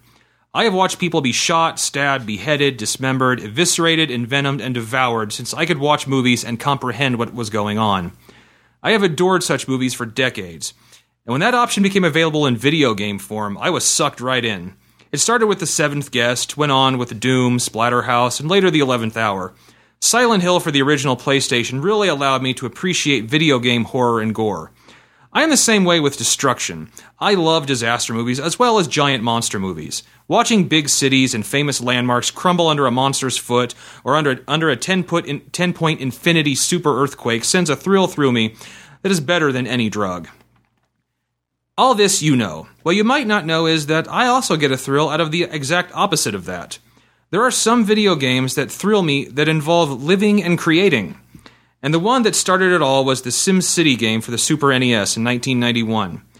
I was still addled with slasher movies and violent games, and along comes this gem of a game that, that altered my perceptions. Granted, the first month of playing the game, I was unleashing cinematic destruction on all the pre made cities, which, if I remember correctly, included Detroit, Tokyo, Bern, Rio de Janeiro, Boston, San Francisco, and after those were completed, Las Vegas and then Freedom, the land map with no water. I wrecked those cities with a passion that had no equal. And then an amazing thing happened. I decided to give building cities a try. It was amazing. I loved the process of building them as much as wrecking them. I spent years playing that game, building dozens and dozens of cities. Incidentally, I never got to a city that, that had the level of Megalopolis with 500,000 people, even using map number 62, which has the most space. Still haven't done it. Then, of course, came the other games. I loved SimCity 2000 with the funny newspaper articles in game and the expanded transportation system. SimCity 3000 came later, and it was even better. Ploppable real world landmarks and expanded rewards made me very, very happy. SimCity 4 was even better. It's like with, with this buildings that seemed to build themselves each time. It seemed that each game was an improvement on the last. Then SimCity Societies came along. What a piece of shit. It was like baby's first SimCity with all the strategy and fun taken out of it. It was such a huge disappointment. It nearly turned me off to the whole franchise. But then I went back to the old Super NES version and I found the magic was still alive. What is the purpose of this letter? Simple. The newest SimCity game is out March 5th, three days from the writing of this letter. I will get to see if they have overcome the unfortunate step backward that Societies was, or if it is another huge pile of shit. Either way, it will be another celebration of all things not violent and destructive that makes me happy. Proof that I can take pleasure from a pristine, custom built city the same way I can with a blasted Ingmar Bergman hellscape of destruction. Happy SimCity Day, everyone.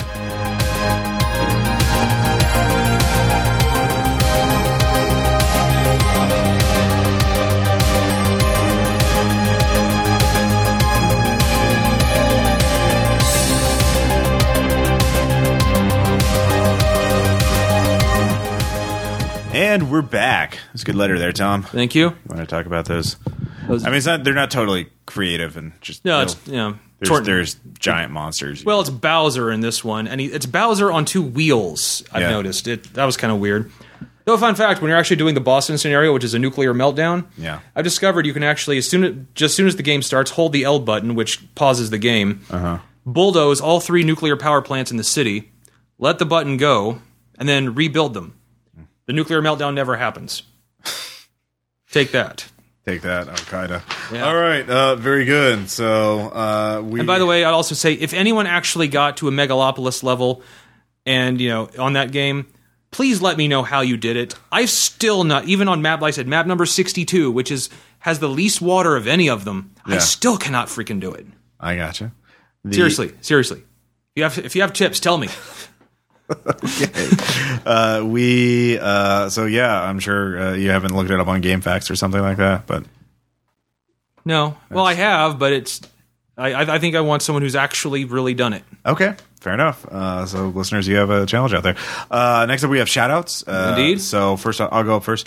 Uh, one which uh, should be no surprise to people uh, if you've been listening to the actual play podcast, The Quiet Year, uh, which is a map making game.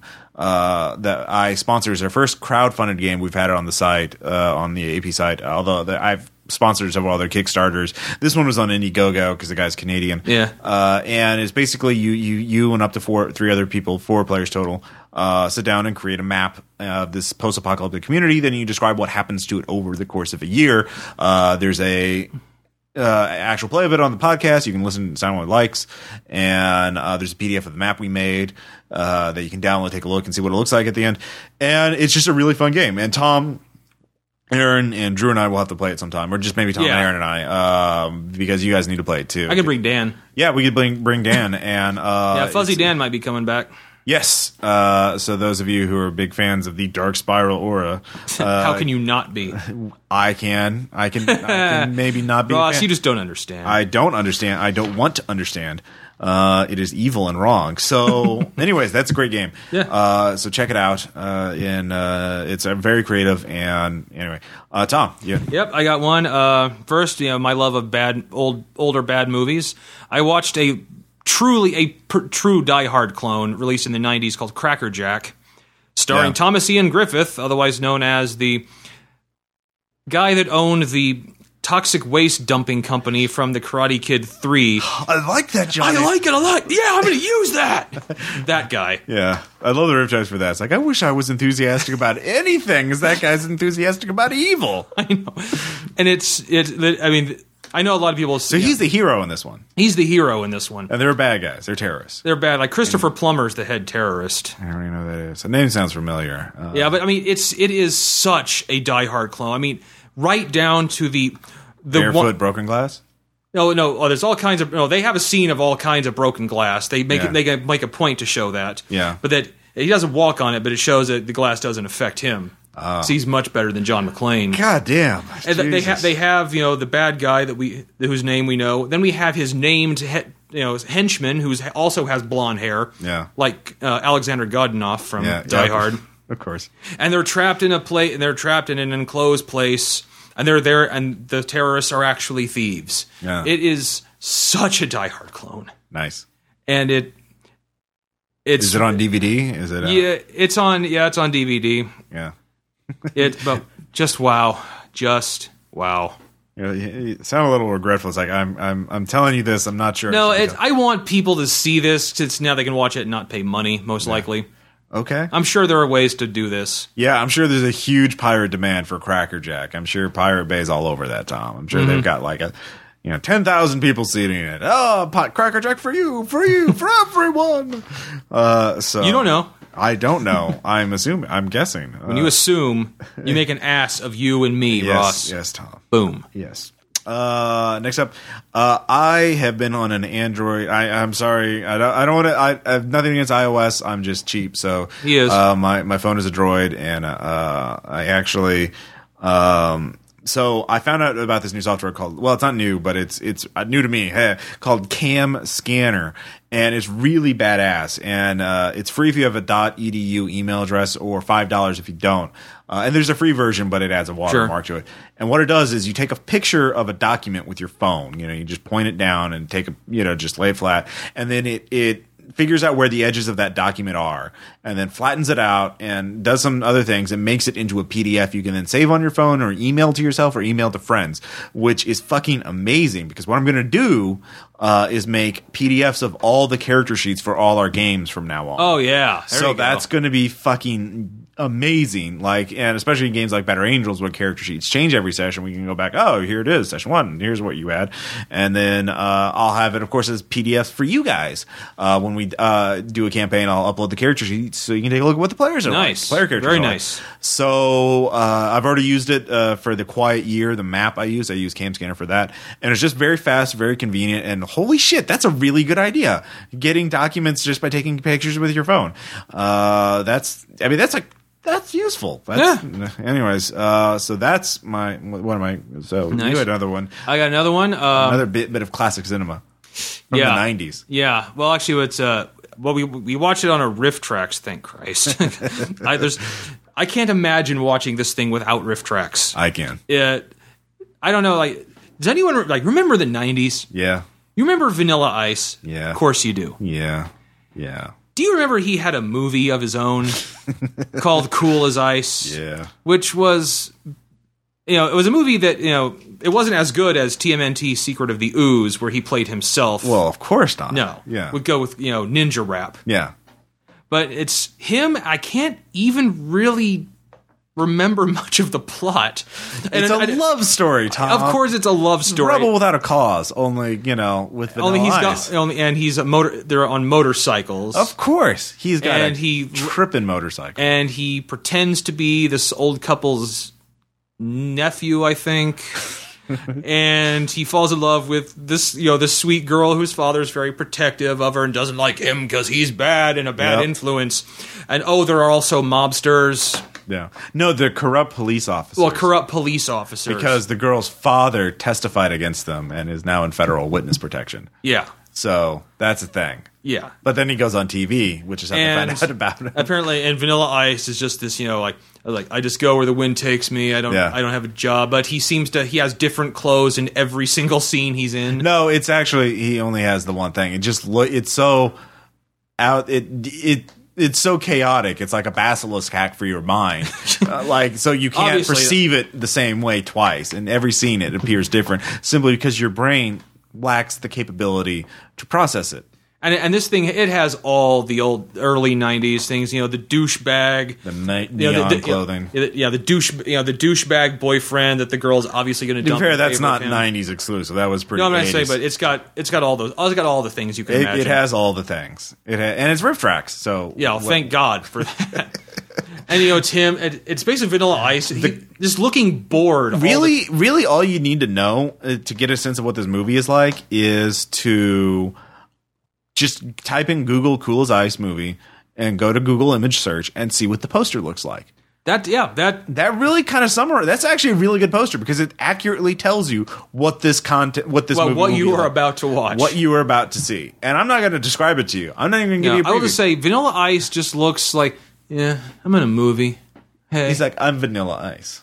yeah, I'm gonna go great. sing. I'm si- I'm gonna go sing because music at this place sucks. I'm gonna oh. go sing up here and show you what music is. Yeah, Hey, like I think you're really, I think you're cool all on your own. yeah, You know, it's like your old man's just holding you back. yeah. That's a great Vanilla Ice impression, Tom. Uh, You should shave I know, I your should tell- I head should- and go on the road. Shave one of your eyebrows. and you know, rip off other people's songs. oh, what? oh man, harsh. Just that's out of nowhere. Yeah, yeah. I loved. Yeah, I loved Ice Ice Baby when it was under pressure. Oh man, Uh-huh. so so critical. Uh, so uh, I'm so crit crit. You are. Next up, uh, uh, going back on the Android thing, uh, I bought a tablet. I bought a Nexus Seven. You did? Uh, thank you for confirming that. Tom. I- I have I to. wasn't sure that people would believe me that I bought a thing. You are a monster, Ross. but I did. I bought the thing, and I've been using it uh, to read uh, PDFs at the game. So I uh, so I got like the Eclipse Phase books and the Night's Black Agents uh, and Better Angels and that kind of thing. It's been very useful. And it's a good tablet, and it's got, you know, uh, I've been playing, and I've been playing games on it. I'm going to be straight up. Um, not like all the time, but just you know, useful distractions. Uh, so yeah, it's a good tablet. Uh, I would not, you know, I'm sure the iPads are great, but iPads cost a lot more money. They do. and Yes, yes. I kind of basically what I found out is there are uh, USB cables that let you plug. Uh, into a, a Nexus 7, and then you can connect another USB device to it. So I found out I can actually, for my video camera, I can uh, plug that into. Then I can download uh, video clips from my camera, and then play them on the tablet. So I can like in the field when I'm shooting this web series, my plan is to actually review the footage on my tablet, so I don't have to go back, you know, or lug my laptop around and see, make sure I got the good shots and you know Sure. that kind of thing. So that's uh, That's a thing. That's a thing. Yeah. Uh, you had Yep, I got another one. Uh, back to RiffTrax again. Yeah. Currently, the people, the guys doing RiffTrax are doing a Kickstarter. Yeah. They're trying to raise, uh, I think it was like fifty thousand dollars, so they could get. They've already made that. I know. Well, that's what the goal was: fifty thousand to get the license to do a live. Well, no, they they don't know how much it's going to cost. They're basically Well, their gonna goal. Well, their minimum goal, yeah, they've 50. already made that, so that doesn't. Well, and it's but it's to do uh, to get the so they could do uh, a live RiffTrax on uh, Twilight. right. They're up to two hundred thousand or more. Yeah. So basically, the the idea is there's not a set amount. They didn't. They haven't talked to the studio that has uh, Twilight uh, right now. But what they're going to do is they're going to take all the money they raise and just dump it in front of them and say, "Please let us do RiffTrax of that." And if that doesn't work, they'll go. They have a whole list of riff tracksable movies. Yeah. That they will do, and they'll just go down the line until they find one that they can get. They can afford. So they're just going to take all the money they get, and they'll they'll, they'll get the license to some movie and do that. and it will be worthy. Yeah. So uh, That, that's, I'm going to donate to this one. Yeah, Aaron- you, get, you get a lot of shorts too. I kind of want to do it because they have like one of the one of the rewards is like a RiffTrax of a 1902 silent film, and it's the Man to the Moon. Like the, I remember. Yeah, I've seen.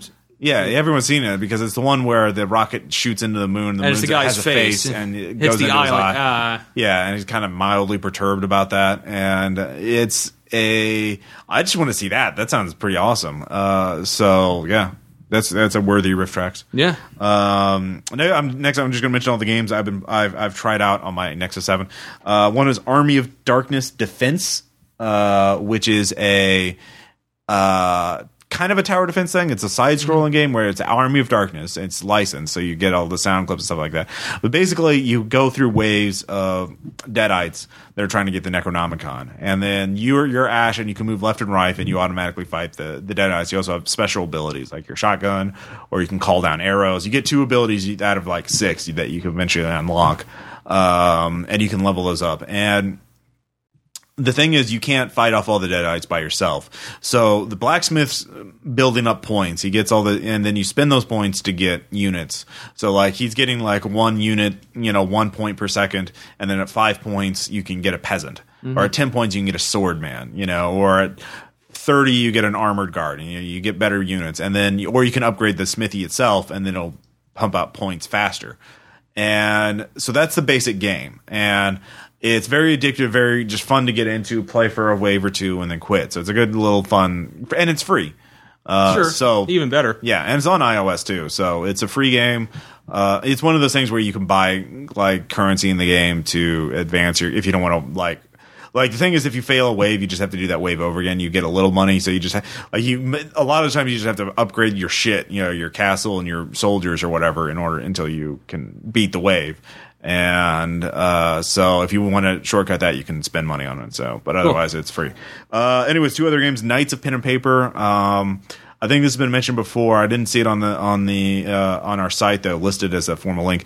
And basically, it's a game where you it's a role playing game where you're going around fighting monsters, doing quests, that kind of thing, leveling up your guys. But you're also playing a role playing game. It's a game within a game. Nice. So like when you choose, like you don't get a fighter, you get your little brother as a fighter, or the jock as a fighter, or the pizza guy as a fighter, or the uh, your grandmother as a fighter, or you know. So there's like eight different play, ten or twelve different player types, and uh, six or eight different character classes, and well, you start, you have to unlock some of them, and you kind of just go around doing quests, and then eventually you you fight, you know, more and more monsters and reality, and you can get uh, like if you get pizza, you get a bonus to critical hits for twenty minutes or something like that. Makes sense to me. Yeah, well, obviously. So it's it's two dollars for the base game. You can spend again spend money to get more gold in the game, or you can just kill monsters and get gold to level up your shit.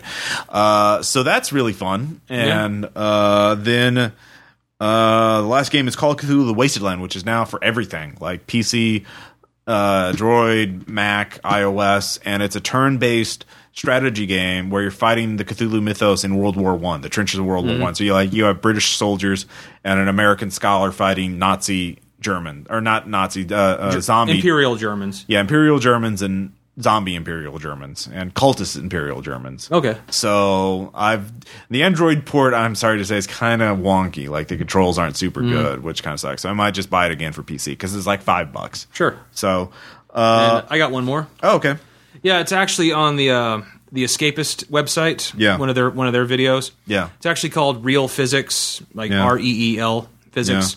And it's these two. Uh, it's essentially these series of videos. I think there's about ten or eleven of them right now, where these two uh, physics experts go over scenes from movies to actually uh, see if they, these scenes could actually happen in talking reality. about the difference between genre and reality. I gotcha. and you know, like, I, like they did. Like the first one they did was the uh, you know the tank drop from the A team, Yeah. and uh, it's one of the surprisingly. Oh, the remake, the recent one. Yeah, one. you know, like they're using it. You know, at first they use the tank cannon to steer them while they're free Yeah. falling. And the thing is, what surprised me is they said no, all that shit is totally within the realm of physics. Yeah. You know, they also they also did like you know the Avengers helicarrier. Could those engines of that size really lift an aircraft carrier? Or Yeah. and a lot of them are. I mean, and they these guys are really uh, like expert physics guys. Yeah. So uh, they really test all of them, and the ones that and I love it when they see like you know the ones that you know, no, this could never ever happen. I'm more impressed by the ones they actually find out are possible. I gotcha.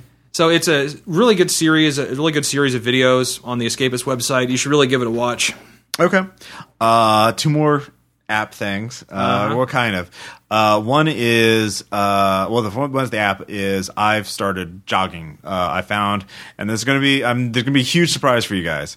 The reason I've been motivated to start jogging is this. Uh, there's a running app that like tells you how to like it's a 5k to couch kind of thing couch to 5k i'm sorry uh, a training program but it's called zombie run i'm now sit, calm down tom. I know this is a shock surprise but i like zombies. I'm, I'm interested in zombies and so what it does is you you put in your you, you put it on your smartphone. And the smartphone tracks how far you're moving you know either through gps or the accelerometer and you'll hear a voice all right all right we're gonna start running. We're in this zombie town. You're gonna be our runner. You're gonna go get supplies. But you gotta train first. And so i want you to walk. Okay now run. Now walk. Now run. You go back and forth and they start building you up. And what they do uh, that's very clever is uh, they that well I mean aside from that uh, so they're building you up for that and then they also uh, like play music in between. So you're so it's been very good. It's like aha I can do this. I know what to do. And uh, so that's very cool. And then the other thing is aside from music I've been listening to podcasts now.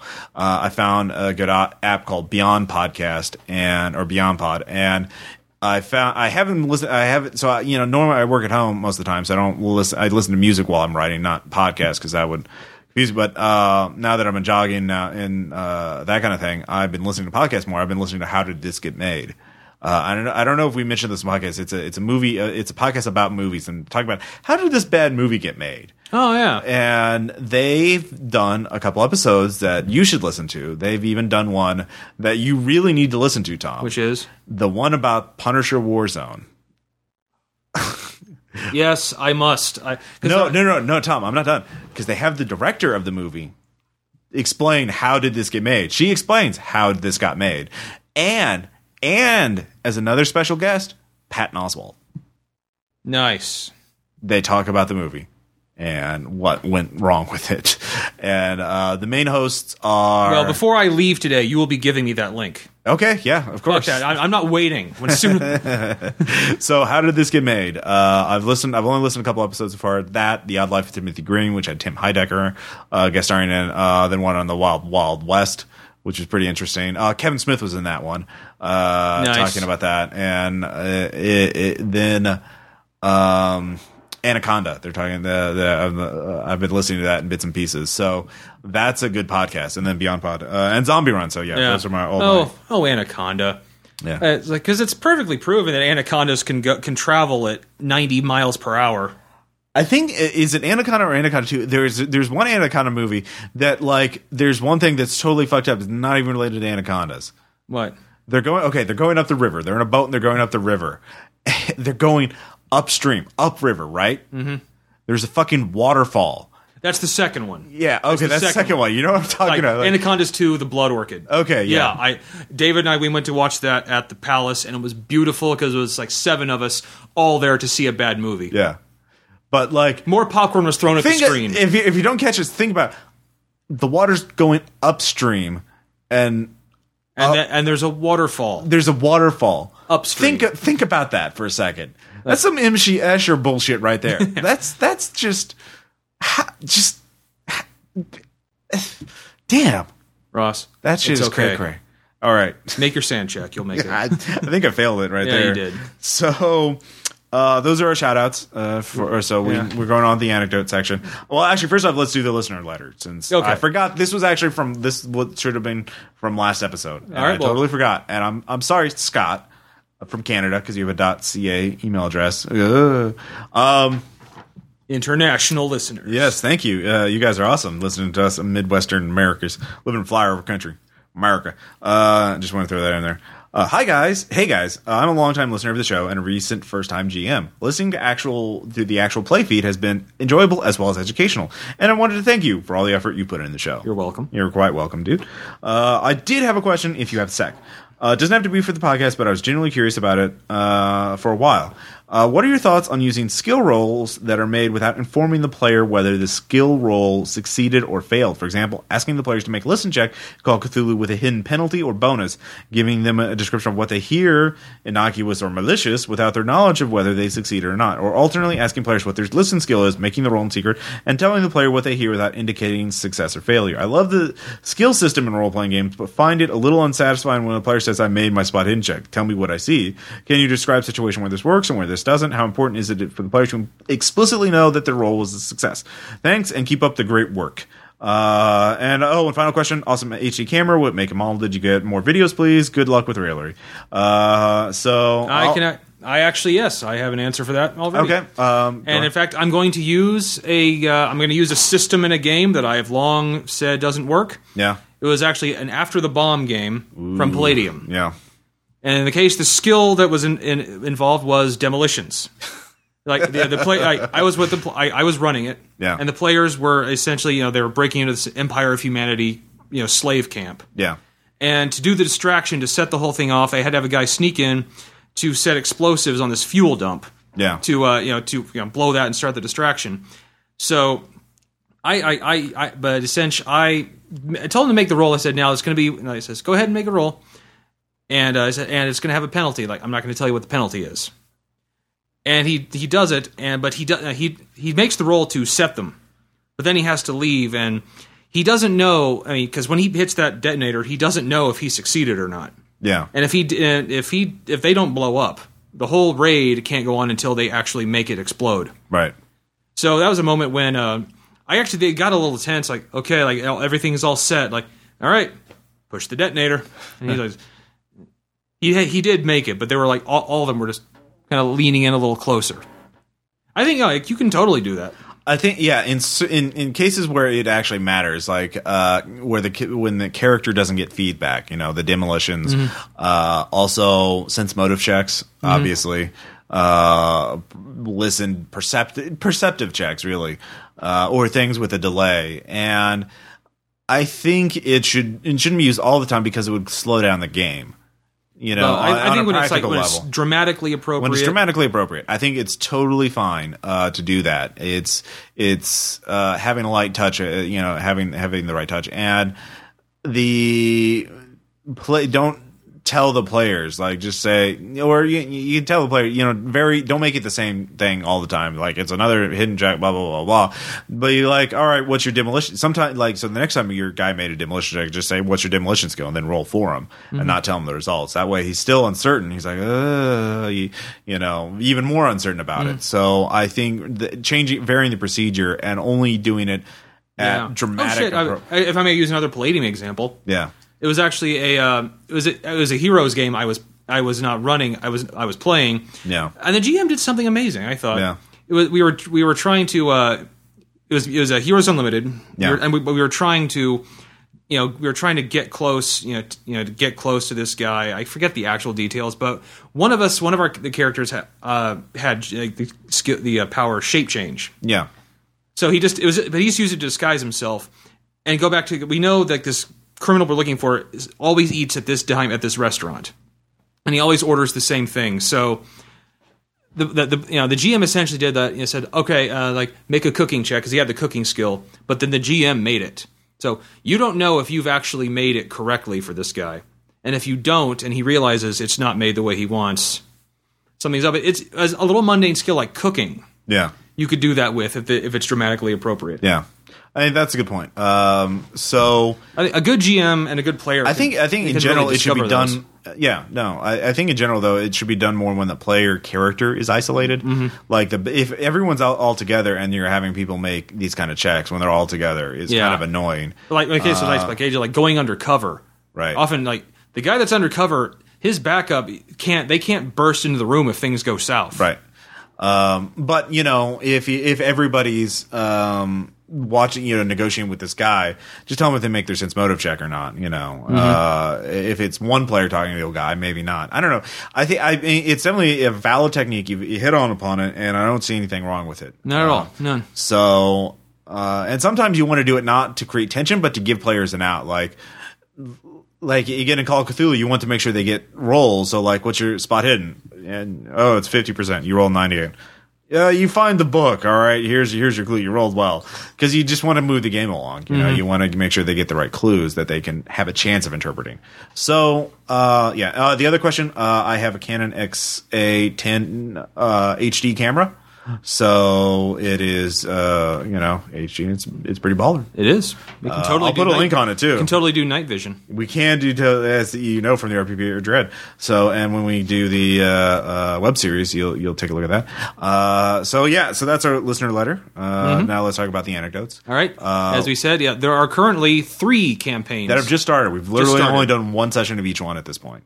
So we'll, let's start. We we already know what Ross's is. Uh, yeah, it's Nice. called Tribes of Tokyo. It's a Night's Black Agents uh, campaign. It's vampires in Tokyo. Uh, players are all uh, work for a private security company that then shit went wrong and they go south. yeah South Pacific. So what I like, just to give you a sense though, uh, uh, the players um, when things go south immediately, the first time, the first player, uh, David's with one NPC, and they're, the NPC is going to interview an informant uh, by himself. David's there to make sure the informant, if the informant tries to run away, he's supposed to catch her because he, he, he the the NPC is like, well, she's kind of she's a junkie and she might run away. And she's paranoid. Yeah, she's paranoid. So try just try and catch her. Uh, so David's away from the NPC. And things you're silent for a little too long. David goes and check. Uh, the the NPC he was with, uh, the NPC's been jumped by a vampire. Uh, you know, blood. You know, although he doesn't know he's a vampire, but he does know his throat's been ripped out. You know, the vampire has sucked his blood. Blah blah blah. Uh, so shit's gone bad. So the players, everyone converges on the spot and. Everyone's chasing him. Aaron's, of course, playing the otaku hacker techie type. Um, the the vampires demonstrating superhuman abilities already, and you know, cli- spider climbing and shit like that, and people are like, oh shit, what the fuck's going on? Uh, he so he starts the vampire starts climbing up the side of a building, and Aaron, everyone else is like, "Get in the cars, we'll follow him." We put it, you know, they, they get a tracking device on him. Caleb gets a tracking device on him. Mm-hmm. Nice job, Caleb. Yeah, because he's really fucking clever when it comes to shit like that. And what I love though is that Aaron's like, "I'm going to chase after vampire. You're on foot. Yeah, I'll go to the fire escape on the other side of the building, and run up on him." Like, uh, okay, all right, make your athletics check. I make it. Okay, you're up on the roof. You don't see any. Make your make a make a, uh, a sense trouble check. Uh, I didn't make that. Okay, I guess who's right behind you? And so the vampire's like, at this point, Aaron went off by the vampire, who he knew he saw could climb walls and was superhumanly strong. And I'm just like, Wow. wow, holy shit, Aaron, good job, I guess. Are you to try to arrest the Shoggoth in another? I guess so. Aaron survived because I wasn't going to kill him right off the bat, and the guy and the vampire just wanted to get away, just wanted to know who was going on, wanted to get out of, you know, didn't want to make a scene. Uh, so uh, Aaron lived, but I was like, holy shit! So that's the anecdote from that. That's just a little sample Yeah. uh, of that.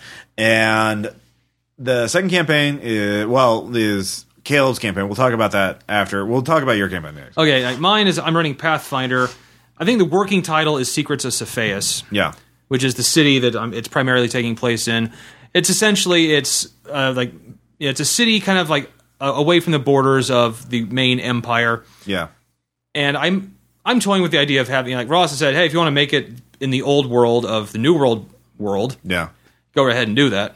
I'm Yeah. thinking I might do that, and uh, it's essentially a city. that- Obviously, this takes place before the campaign ends of Yeah. the New World. But you know, it's a the it's a city. The city of Cepheus is a city that welcomes creatures. No, all, any creature that wants to be, become a, a citizen. yeah, So it's you know, like two percent of the population are are the standard races. Yeah. All the rest are anything else you can imagine.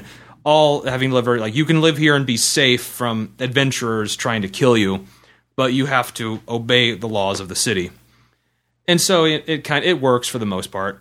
But yeah, Aaron Aaron's playing a Warforged in this, a Warforged gunslinger. Yeah. With you know, Goes cool, Pathfinder. Pathfinder, cool. And um, so not to give away anything, you know, what happens until it's real, you know, you actually hear the episode. But needless to say, the players have found plot and are following plot. Yeah. And A it- guy at a bar hired us to Yeah. do a thing. yes, one classic. Yeah. But of course, this person is shady, and we don't know.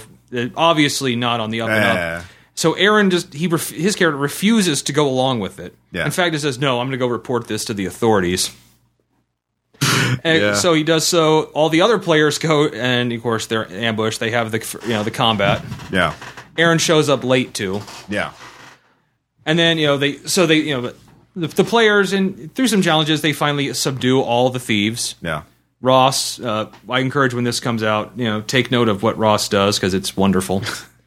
it's like it's like Bartleby at a young age. Uh, I'm just playing a bard. I'm just, playing a bard, happy yeah. bard. Chaotic Totally happy bard. Yeah. But of course, when then like now there's like more than half a dozen bodies littering this area, and you know, Aaron went went to the authorities and told them that there's some shit. Like, all right, well, we have to go and look into it. Yeah. So he's he's there, and of course, right, you know, nearby behind him were some city guards. Yeah. So most, uh, just about everyone, you know, most of the group decide, oh shit, it's like cops flee and disappear. Yeah. Aaron stays behind, Yeah. and uh, well, but, uh, I should also mention that they have thoroughly looted the bodies of all the guys that attacked. Yeah. And so Aaron like says like, what happened here? It says, like, and he and Aaron's giving a completely truthful uh, description of what he knows Yeah. which is not everything. And it says, and it says, it's like he says, like this guy, like well, he's like, says this guy, these guys are stabbed. This guy has a hole in his head. Like, oh yes, I shot him with this gun that I have built into my arm. Yeah. Who, uh, and by the way, Ross had looted him, so had taken his armor and his weapon. So all they see is an unarmored, unarmed body with a big hole in his head, and this, and the Warforged just admitted, oh yes, I shot him because he was threatening my friends. Yeah. But he has no weapon. Yeah. So Aaron had Aaron got basically arrested for that. Yeah. Then of course other things happened that caused him to you know cause that fixed that. But it was the whole group was just it was it was like, there was a little bit of chuckling going on at that. It, it, it's it, a good time was had by all. Uh, oh, totally, totally. So uh, the last campaign is Caleb's Better Angels. Finally off the ground. Mm-hmm. uh, spared and the spoiled. And your character, holy shit, his backstory. Well, as I'll say, as I recall, uh, when when uh, Caleb was describing, okay, you know, the demons. You know, he's like, Yeah. okay, here's what the demons experience. yeah, And the one that was inhabiting me, and then because and you like and like you inhabit this new body, and looking into his soul, you realize you hit the demonic jackpot with this one. no, you're you're you're a total Frank Miller Sin City character. Yeah. I mean, you're like, and you're not like the good one. You're the one. Who's yeah, I, I'm not. be- I'm not. Yeah, I'm not. You know, You're not quite the yellow. I'm not bastard. Hartigan. You're no, you're not. I'm Hartigan. Marv. yeah, well, you're not even Marv. Like you're you're you're not. No, I- yeah. you're you're going to be someone Marv fights later on. Yeah. like uh, that that's what's going to be your character because holy shit. Uh, but Yeah, you can go on the forum, the, the forum for it. Yeah, well, my, uh, my backstory's there. th- this yeah, uh, and some other things. I'll I'll try and post my uh, backstory. Uh, I've been working on the book, so I haven't written up my Busy, busy. busy, busy. Um, I can't remember if any Aaron's done anything in particular uh, extreme in that game or the other, but No, uh, uh, I know it's it's been a fun game. Uh, we. Uh yeah, I'm trying to think. Uh, it's it, it, it was fun, and uh, I'm looking forward to it. So Indeed, it's we got so three. This is actually my first running a campaign for Yeah. RPPR. so I've run a lot of one shots and or one or one, two, or three shots, but never a full campaign. This Yeah. is my first one. So we'll. Uh, So we're gonna be have so much material. We we have, of course, you know, the back end. We're finishing up No Evil, which was done last year, and New York 80, which was done last year, and then we still haven't even started with the Iron Heroes campaign, uh, which is done. We've like this is the first time we've done a campaign with it was completely done before I even posted the first episode. So we, have, I'm releasing six episodes a month. Okay, to be fair, I'm releasing one every five days. Uh, I'm trying to. So We'll get him out there. yeah, we'll get him out there. We're, we'll, we're slowly beginning to catch up. I'm sorry. I'm sorry. but we love you, fans. Oh, God. We love you. So, uh, so this has been RPPR episode 84, Murphy Rules. Uh, I'm Ross Payton. I'm Tom Road Church. Yes. Wait, can I just, I'm Tom Church. yeah. All right. All right, and, that uh, felt natural. We'll, uh, We'll catch you next guys. time. Yep.